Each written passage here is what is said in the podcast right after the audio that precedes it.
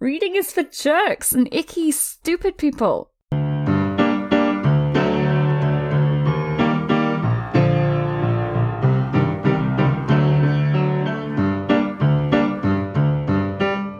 I've just finished washing my hair, and in this weather, I feel like a swamp hag. It's just the most humid. It's the most humid in all the land, and I don't like it very much. My hair's just sitting damp on my back, going, and I'm going. When it's this kind of weather, it's either be rainy or be sunny. Don't do this double rainy, sunny bullshit where it's hot, but it's wet and it's horrible and disgusting. America, you might not know it, but Scotland is in fact a swamp. Which is why we like it, because we're hags and we feel at home here. Basically, oh, speaking of like witches and being hags, I've been making colour-changing potions. What? And I'll have to show you. I've been doing like a prototype. In fact, would you like to see now? And also I will upload it on Twitter so that you can also see too. Also, yes, listen to me react in real time. And it's called the Totally Normal Healing Potion. Ooh. It's red. It basically, like, I put it in a bottle. I've got like this dribbling like wax seal kind of around it and a really old label style, you know, like old poison label. And it's this red see-through potion, and then you shake it and it turns to this horrible like black greeny swirly stuff. Secretly it's poison. Tee hee hee hee hee. Don't drink it. None of it's edible. You know I would. Yeah. It looks kind of tasty, doesn't it?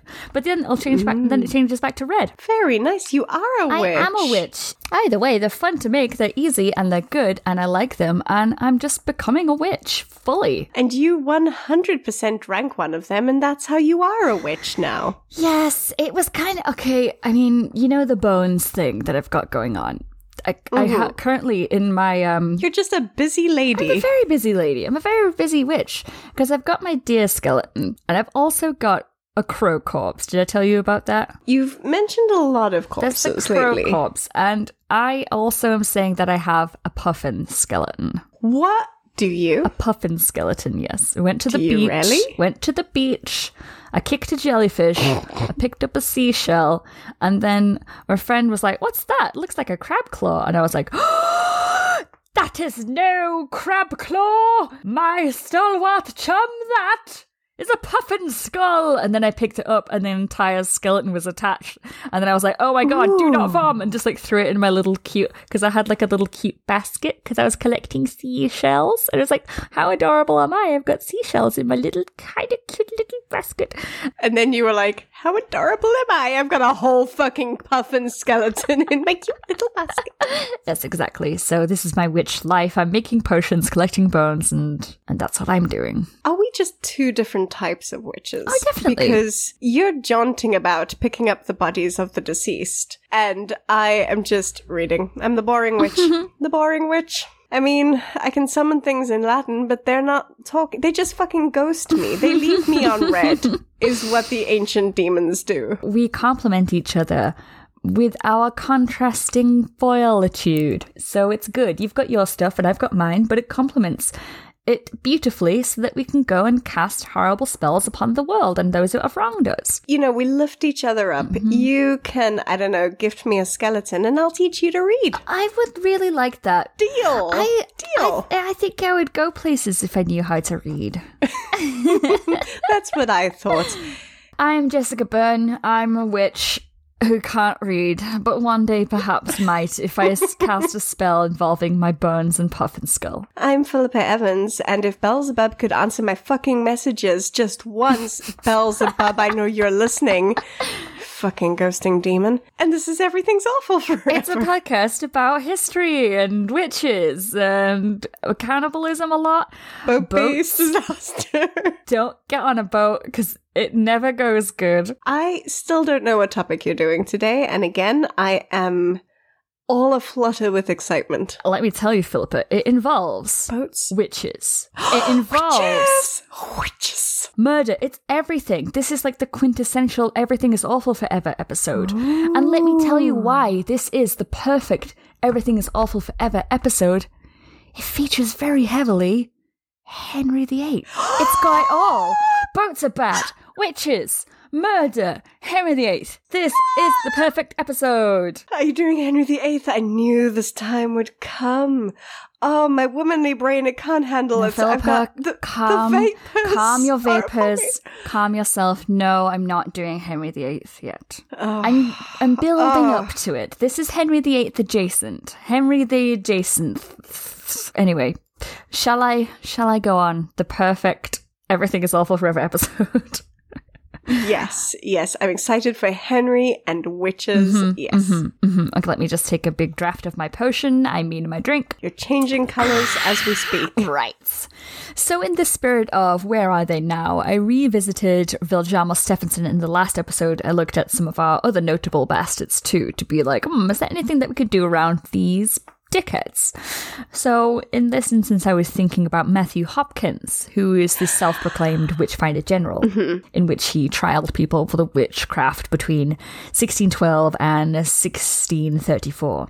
I thought to myself, yeah, that's all well and good. After all, it's a sign of a successful person that sees a gap in the market and then creates a job title for themselves. And we know witches abound, even to this day. As I have explained, I am a witch, you are a book and plant witch, I'm a bones and potion witch, you're talented in learning, which is very useful, very powerful. You're doing great, Philippa. Thank you, Jess. But witches need weeding out, and their ruin to be smote, and their carcasses jettisoned out of public consciousness for the goodness of purity to prevail. But what if you're already a powerful person? If you're already at the very, very, very tippy top, and witch hunting may well be the product of power mad or the utter stagnation of boredom of having everything done for you because you're so damn rich and powerful, would you maybe take matters into your own hands? So, I don't know, I guess disclaimer, but there's kind of a few curveballs in this episode because the lives of these people are all sort of insane. So some huge fact, it may seem like I'm just breezing over, but that's just because there's so many things in this. Yeah, it's a lot. I'll do my best to keep it streamlined. So here we go. So the story of witch hunting begins, as all things should, with King Henry VIII. Begins with him. It begins all of time. It's like, you know how there's like Jesus was born. I think we should change the calendar for like Jesus, and then it's up to the Henry era, and all dates will be named from after that point. A.H. after Hazard. So he was the 320-pound king with 6 wives. Successions and things are kind of complicated, but I think it's important.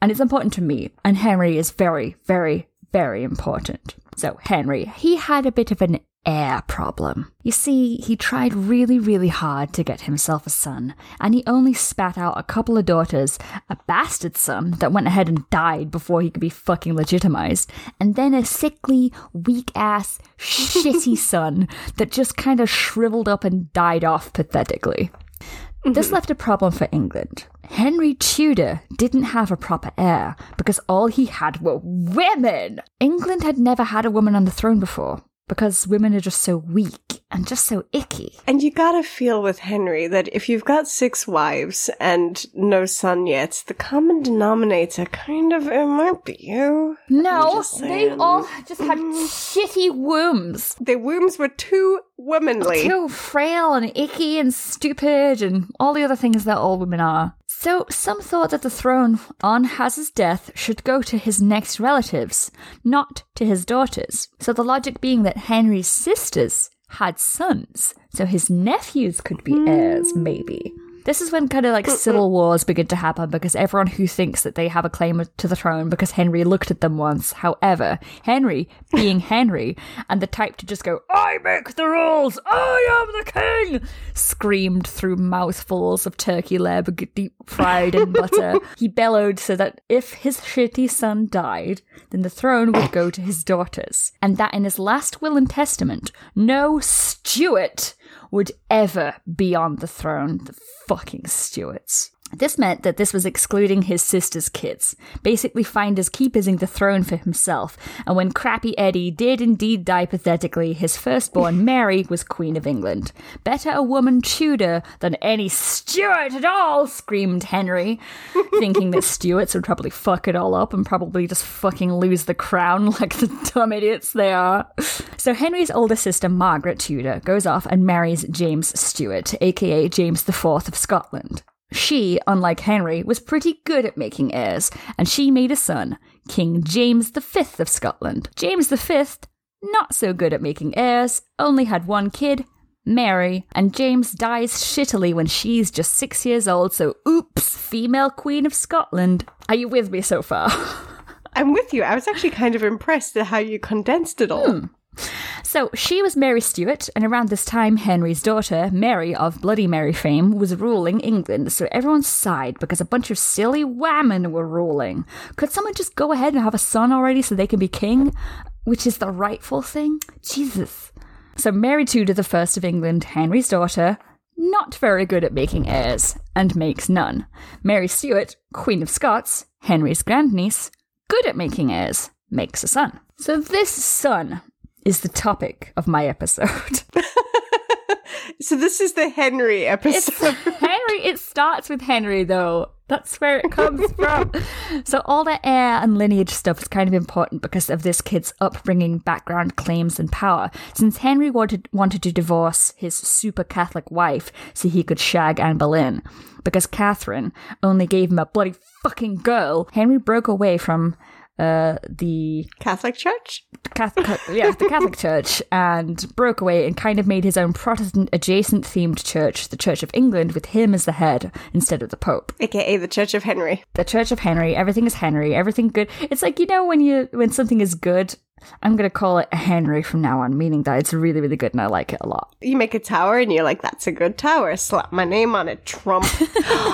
Is Henry the same as Trump? No, don't sully him. Is he? No. Take that back, sir. I thought you liked me. You're throwing your glove on the ground and going, pistols at dawn. So Mary was raised super Catholic because of her mum, Catherine of Aragon, and her sister, Elizabeth, who Henry sired with Anne Boleyn, was raised super Protestant because Henry basically created a new fucking religion so he could fuck a woman. Catholicism and Protestantism would be the source of a lot of bloodshed, burnings, and fervour across Britain, but if there's one thing that these forms of the same fucking religion could agree on, it's that witches are bad, actually. They kind of are. They curse your cows. They curse your pigs, and they turn you into pigs. They do a lot with livestock, and it's weird. It's like, leave the chickens alone, Mildred. And the things they do to the devil's bottom, words would just, they would not describe it. So Mary, Queen of Scots' husband gets murdered. I'm sorry, this is one of those ones that I'm glossing over because there's too much going on. Mary, Queen of Scots, gets a husband. He is murdered. He was a total sexy bastard, cheating bad boy. And honey, you don't marry the bad boy. I know he's hot, but you don't marry the bad boy. So there was an explosion in the castle, which was as a distraction, because Queen Mary's husband, Lord Darnley, was then found in the orchard, dead, assassinated, strangled to death. Oops. Good job Mary was good at making heirs and had a son James before Lord Darnley was killed. That's just thinking ahead. She was arrested and imprisoned and forced to abdicate. This is when James was only about 1 year old. People wanted to question her about the murder of Lord Darnley. At this point, Queen Elizabeth I was Queen of England. Elizabeth, Henry's second daughter, being the next in line for the throne after Mary Tudor died because Henry said so, and he was even being demanded from beyond the grave. And 2, Mary Tudor was really bad at making heirs. So Mary Stuart, the Queen of Scotland, pleaded with her cousin Queen Elizabeth to help. I had this whole like murder plot going on, and I didn't do it. I totally didn't do it. I wasn't even there at the time, you know? But Elizabeth just has no feeling of common sisterhood. No, she does not. She's Henry VIII's daughter. But that would be a PR nightmare. The Scottish are icky. And she was a fucking Stuart.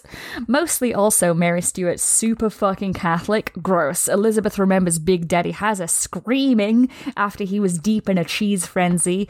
He hurls a carafe of wine into the fireplace, bellowing about how Catholics are stupid brother fucking idiots with inferior daughter making wombs. As he forces butter down his ear holes and up his nostrils, and he's just oozing butter, weeping butter tears.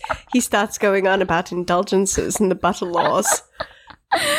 And that stays with the daughter. It does. That kind of stuff will scar you. That buttery face. As the kind of red mist descends upon Elizabeth as this Catholic is talking to her, she declines to help her exiled cousin and accuses her of murder, and she is imprisoned. All of this leads me back to James VI. He had a premonition. You see, Mary had fled for most of James's life because of the murder, and he was only 1 year old when she left. She wrote him letters, but all he knew of his mother was what his tutors told him. This is tutor, not Tudor. Don't get the two mixed up. How old is he at this point, by the way? At this point, he is 13. Okay. He has a premonition. He basically only knew his mum through portraits and through what people told him about her. And of course, they weren't really painting her in a very good light, what with being a murderer and all. You see, also, one of the main things that kind of implicated her in the murder is that one of the main people suspected of doing the murder itself, she married 3 weeks after her husband died. Yeah, that's not a great look. It's not a good look. Mary. I mean, you'd wait a little bit longer, even, anyway. So it's very, very sus. So James didn't really know his mother, but he knew her to be a fool and perhaps even a murderer, and what's worse, also a woman, and even worse, Catholic. Oh, did he not like the Catholic? No, he was told to be good and Protestant because the current Queen, Elizabeth, is Protestant. And that's way more important because Elizabeth I, not very good at making heirs, being a virgin and all. I mean, a virgin's done it once before. Elizabeth, come on. The last surviving kid of Big Daddy has her, and the next in line would be Henry's great-great-great-grandnephew, James. So that's why it was really important for James to be on Lizzie's good side. She was super Protestant, so James would be. Don't want to take a little trip to the Tower of London just because you said a Hail Mary. James was a good Protestant boy, not an icky Catholic, and already King of Scotland.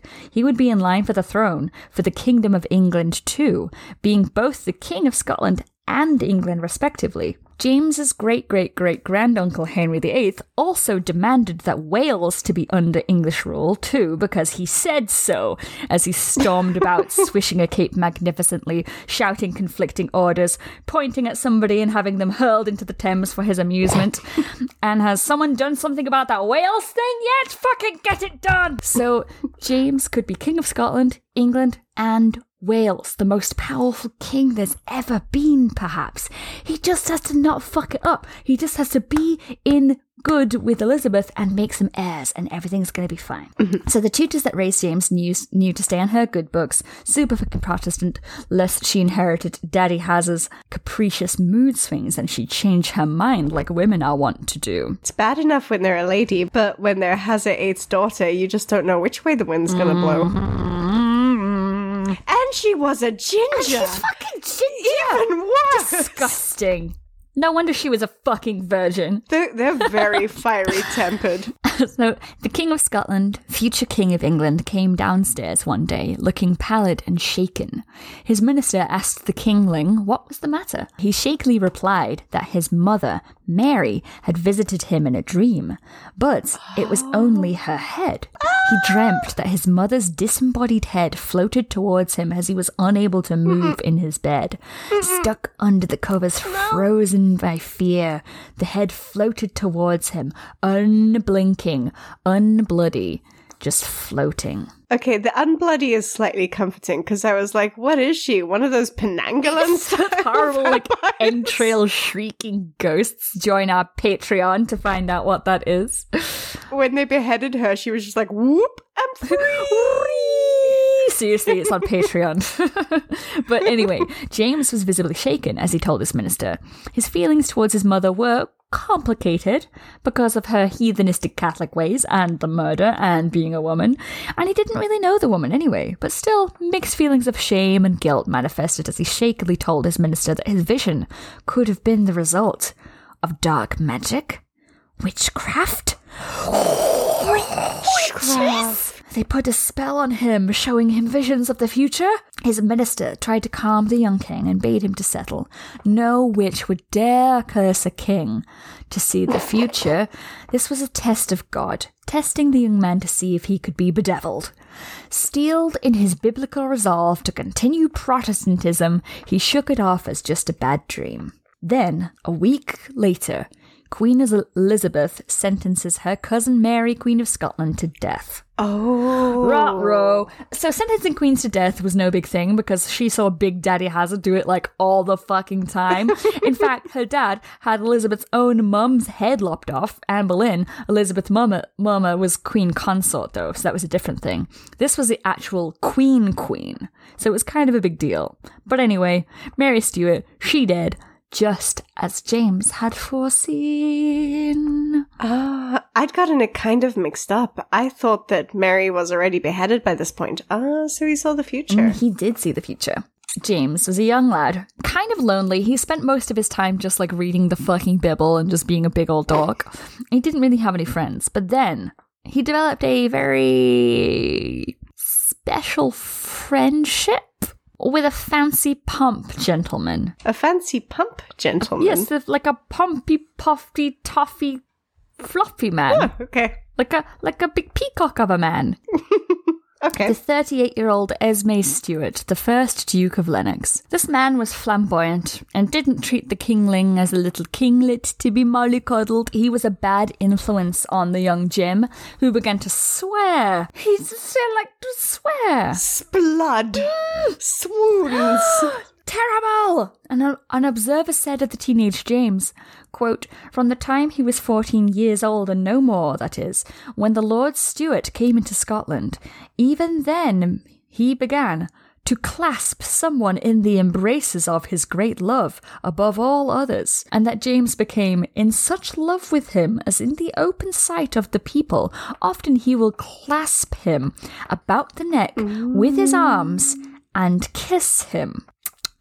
This shall not be. This shall not be. This good Protestant boy was being tempted. He was being bedeviled." James was normally so pious. In fact, Philippa, let me tell you, he was so pious, so good at the Bible, he didn't even mess around with women. Not a one. He's just so good in a Bible liking. That's why he doesn't like women. Most kings have a horde of concubines, even at 13, but he was just so Bible and so Protestant that he resisted all of his natural urges against touching women a lot. How godly. Put that portrait of Duke of Lennox down, James. No, bad. Spraying him with water. So, okay. It's time to get this kid a wife. ASAP. They forced James to banish Lennox, but he continued to write him love letters. I mean, letters of deep friendship. Also, Lennox had these weird sort of like religious views too, and they're like, no. We got to Elizabeth like us still. So they were like, banish the fop. We like plain, good old English Catholicism. No, Protestantism. Boring as mushy peas, not the flamboyant cheesecake of Catholicism. No. Mushy peas only. Potatoes with nothing on them, and that's all. So what they did, they found the prettiest princess they could to lure him back to the good side. Oh. He was married off to the beautiful Danish princess who was blonde and cute. And just make an heir now, okay? Just make an heir. You could ponce about with fops, but heir first, okay? When Lizzie one bites the dust, James, you'll be double king. So just get that heir out there, okay? Just get the heir out. Air it out, mate. Air it out. Being 14 and emboldened by his first ever friend, the 38-year-old, I must remind you, he thought that it would be the height of chivalry to sail out to meet her, because bad storms kept her from crossing the sea as many Viking had done before her. So wouldn't it be absolutely wonderful to go and rescue the princess? That he's very 14. He's so very 14. And so people were like, you should just wait, because the sea is really bad. And he is like, no, I'm doing it. I'm going to be double king. So he sails out to meet her, and then they stayed in Denmark for a little while with his new wife. The ministers and the puppet masters behind the king sighed a sigh of relief. All he had to do was air it up, and being a newlywed and young, cute couple, they would surely do that. Except that while he was in Denmark, all he was kind of interested in was talking to philosophers and stuff. So on their return home, they were once again struck by severe weather, so much so that people were concerned that the ship actually might get wrecked before the guy could air, and then there'd be even more trouble with who got the throne. So the Danish monarchy were furious at the state of the ships that were sent over. They weren't exactly the magnificent galleons that one might expect the future King of England and their own princess to be taken on. Who was responsible for this? The finance minister gulped nervously. If he owned up to it being his fault, it would be his neck on the line, quite literally. While no monarch was as execution happy as King Henry, King James was sort of of Henry's blood and might decide the same fate. The finance minister cleared his throat and admitted, No. It's not I who's to blame for sending bad ships. It's, witches. He did a witcheroo switcheroo. Witches are the ones to blame for sending the storms. Ships, perfectly fine and dandy. Coven of witches sent the storm. Therefore, witches. Science checks out. At fault. Science checks out. Aha. Witches had plagued James his whole life. First, a witch gave him a vision of his mother's beheading. Then it came true. Then a witch beguiled him in the form of a sexy, flamboyant French Scotsman Lennox. Now, the witch has made an attempt on his very life. Enough. It was time, Philippa. Time to wield the Bible as a paladin may wield a righteous sword, so that all Britain may be excised out of sin and ruin. Find the witches. Hunt them down. James, Dungeons and Dragons was last Tuesday. Kinging is today. No, I respect no difference between the James. It's Donald's turn, you know, the necromancer. What? It's not all about you, man. And plus, you rolled really low in your initiative. It's not even your fucking turn, mate. You've got to wait. So we must prepare for the greatest witch hunting of our lives. Philippa, quickly! To the workhouse! Are the orphans witches? Are we hunting the orphans? No, I think that'll be really bad to hunt the orphans, because we kind of use them. You know, and then if we get rid of them all, then we'll have to get new ones. We could get them on like a little side business. So we make them make witches' potions. We get the money from that. Then we turn them all in because we're witch hunters. And they'll be like, these are a bunch of witches. Oh, wait, but no, but then we're back at having to get more orphans. It's complicated. That's why we're in charge and they're the labor. We got the big brains. We're very wrinkled, very big brains. But while we're on the subject of witches, before the trials begin, I would like time to spread a nasty little rumor, if it's all right with you. That's how witch hunts start. I'm ready. Did you hear about Emily Reardon? Tell me more. A criminal through and through, but... Back in the day, sometimes you'd be allowed a trial once you were caught, and unfortunately, Emily was caught.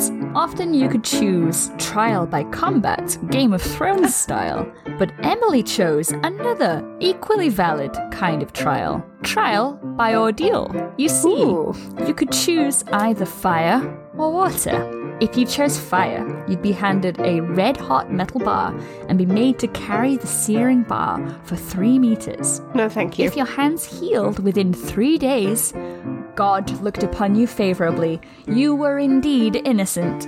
If not, you were executed. Sorry you burned your hands. Did anybody ever pass the fire ordeal? Well, maybe Emily will. We shall see. But if Emily was to choose water, what they would do is throw you into the sea or a river, and if the currents carried you back to shore, you were deemed innocent. Again, God was like, not today, Satan, and would take care of you. But if not, and you were drowned... Well, you were drowned and you probably did it, so, you know, you deserved it. Fair enough. Emily chose water. Probably the most sensible of the two. And we never saw her again. Either she drowned Or, so wily was Emily that she simply swam away into the night, the magnificent bastard. That would be the sensible thing, just swim to France. Mm. They love criminals there, I hear. The French. Fucking French. But thank you very much, Emily. Your support helps keep this podcast going. Quite literally, we wouldn't be able to without support of patrons like you. And you can join our Patreon to hear all our minisodes, excellent things that we have there at patreon.com/awfulforeverpodcast. Thank you, Emily, wherever you are. France, probably. Fucking French. She said, eating a giant wheel of cheese. Also, social medias. It's Awful Forever Podcast in some iteration. Do that. The orphans are swimming to France too now, apparently. Oh, shit. They didn't like their ordeal. Fuck. Ingrates. What an absolute shower of bastards. We'll get some more orphans. It's surprisingly easy to get orphans. You just come across a child and then, you know, you can make them an orphan, if you know what I mean. I was going to say, you just come across a child and then you murder their parents. Never mind. I said nothing. Finesse, Philippa. We've been talking about finesse and subtlety. If we tell other people, everybody's going to make orphans. Do it. And then the market will be saturated with fucking workhouses. And we don't want that again. Right. Let's go. There's about to be a cool-ass witch trial. Shall we get to it? I'm ready. Wonderful. Away. Let the witch hunts begin. Who sent that terrible tempest as an attempt on King James's life and his new queen? You see, in Scotland, witches were burned at the stake. This was because burning would give witches a taste of the flames of hell before they would be cast there for all eternity. But first they had to find them. And there was a woman in a little village called Anna Koldings. Some people in the village would go to her house, sometimes late at night, sometimes with illnesses. They would leave, sometimes with a little bottle or a little like packet, and then a few days later, their illness would be cured. Witchcraft! I love how we try to scream quietly now, and we're like, witchcraft. Listen, from my Patreon episode yesterday, my voice really fucking hurts, so I can't do my usual screech levels. Join our Patreon, listen to Jess screeching, it's worth it. It's what you want, right? For your audio medium, screeching. Anna was subjected to thumb screws. Oh. And as her fingers crushed and snapped beneath the horrible tightening of the finger vice, helpfully she revealed the names of some people in the coven that conspired to set the storm on the ship. It's funny how torture works like that. It's funny, isn't it? She revealed that they had conjured devils to climb aboard or something. Mostly she was just shrieking and crying, but they totally heard it, and she was like, ah! And they were like, devils, you say? Interesting. And it was definitely witches. So names were revealed. 7 people from West Lothian in Scotland. Beautiful, bonny Scotland. Beautiful and righteous and holy and burning with a passionate religious fervour that shall be cast upon them like the flaming blaze of the Lord himself. Have you considered a profession in the church? I think I would make a really good zealot. I appreciate the Catholic Church would not have you as a priest, no. But I think you could maybe change their mind. Thus began the North Berwick witch trials. Each of the named witches were rounded up and questioned. How was the tempest created? All were tortured to reveal more. James himself attended the torture sessions. What an honour! The king comes in and, oh no, he's just there to be like, are you a witch? And like whip you and shit, and just, it's bad. So how was the spell done? Why, one of the women in the coven dug up a dead body, severed the genitalia and the limbs of the man. This sounds like you. Yes. Shh. I might be revealing my secrets here, but yes. Dead body, sever the genitalia and the limbs, tie them to the legs of a cat. Then get that cat with his limbs and dick and stuff and chuck that cat into the sea. And, quote, logic. There did arise such a tempest in the sea as greater hath not been seen. Obviously, that's how you make a storm happen. Fucking obviously, Philippa. You throw a cat with limbs tied to it into the ocean, and the ocean is like, no, like, thank what the you. Fuck is this? And tries to, like, swirl it out. But then it's like a sort of trial, and the cat was a dickhead and was actually guilty of the crime, and so instead of going to shore, it just goes deeper into the sea, and then it just becomes a problem. Magic is hard. Okay, so this was good. They got the details of how the storm was done, but what about the coven itself? 7 main witches, 7 deadly exes, and much like the 7 evil exes, they weren't all the gender you might expect. The ringleader of the coven, Dr. John Cunningham. A man witch. Oh, that's like a witch, but what? Can you even imagine it? I have to now. You've just told me. It's terrible, isn't it? Disgusting. So King James oversaw all the proceedings and is under what I call intense persuasion of thumbscrews and hot coals and such. The doctor revealed that he had made a pact with the devil for power. And 7, you think there's only 7? No, there's like dozens of us. 150. James was shocked. 7 was fine, doable. He could torture that many. It was kind of easy. A little tiring, you know, torture, but then you have a nap and it's okay. But apparently witches were fucking crawling out of the woodwork. 150? 150? That's more fingers than I have on both hands. I said it's going to take ages. It's going to take like a week. Maybe.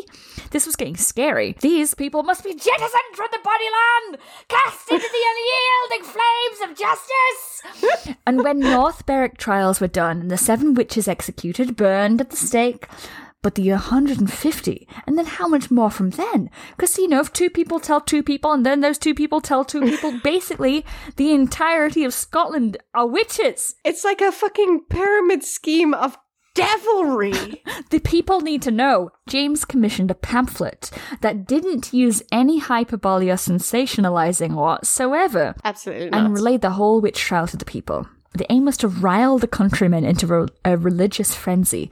But with all the passion of an intensive zealot, this wasn't quite good enough. He wrote a whole ass book called Demonology in 1597 in order to educate the Scottish public about vampires, sorcery, werewolves, and oh my god, we're all going to die, everyone is a fucking monster, and they all send storms, and they chuck mum heads at you, holy shit, oh my god, holy fuck. Also, he used his platform to debunk the rumours that he hated women.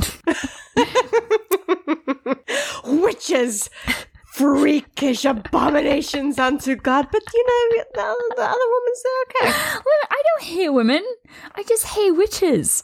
So he actually wrote this, quote, "As that sex is frailer than a man is, so is it easier to be entrapped in these gross snares of the devil. As was overall proved by the true..."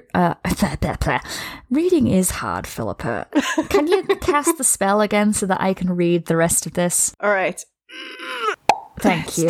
"As was overwell proved to be true by the serpent's deceiving of Eve at the beginning, which makes him the friendlier with that sex since then." He didn't hate women. It's just that women, being so much weaker than men were the ones easily seduced by the devil. Hear me out, though. Eve was seduced, allegedly, by the devil, but let's assume she was. Adam was seduced by a fucking woman.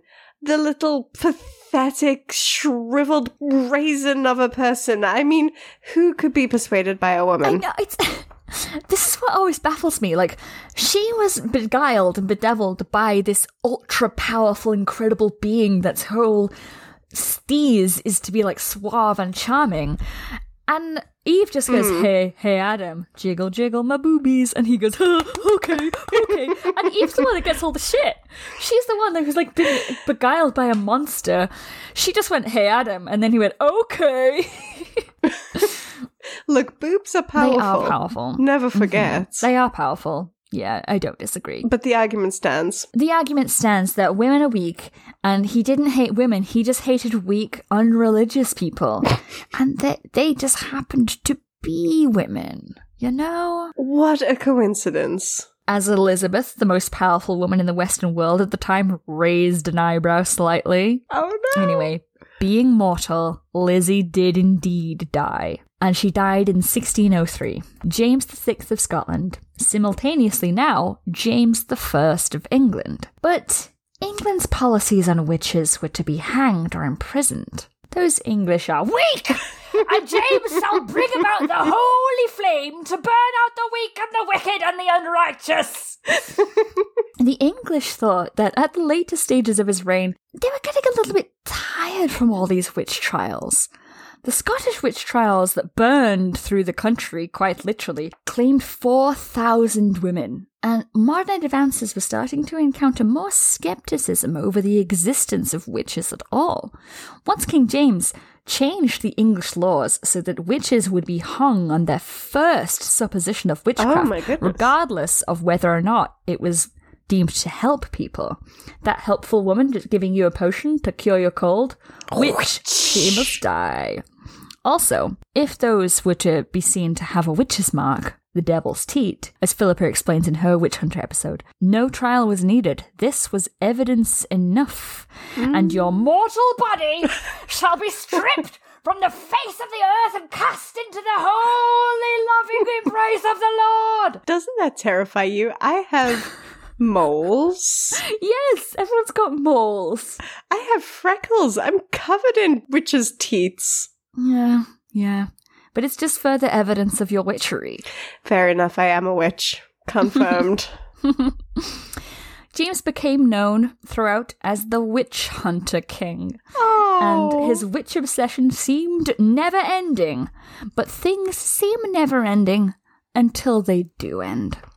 His fervour petered out. Towards the end of his life, people joked that he was more like the Deer Hunter King rather than the Witch Hunter King. And then he put them to death, right? He was kind of boring by this stage. It just happens sometimes. Like, you got a hobby and you do your best and you're into it, like stamps, say, or burning witches. Same thing. And then you just get old and you look back and you're like, I did my thing. No, I'm done. Like, I really enjoyed it at the time, but you could only get so much enjoyment out of a thing. There was even a scandal with people in his court, involving people directly close to him, of someone being accused of witchcraft, and where this would have sent James spiralling to a jabbering, frothing at the mouth zealot speech, of which I have no more voice to perform for you, I'm afraid. He just kind of shrugged. Meh, witches, that's so old hat. In order to beat a zealot, an unchecked one with unlimited power, just let them play witch hunter until they get bored of it. Either you succeed and find literally all the witches, or you're just like, it's just not as fun anymore. They just don't scream as good anymore, or I'm going deaf. I don't know. However, the New World, America, full of the overly religious that left England because they weren't religious enough.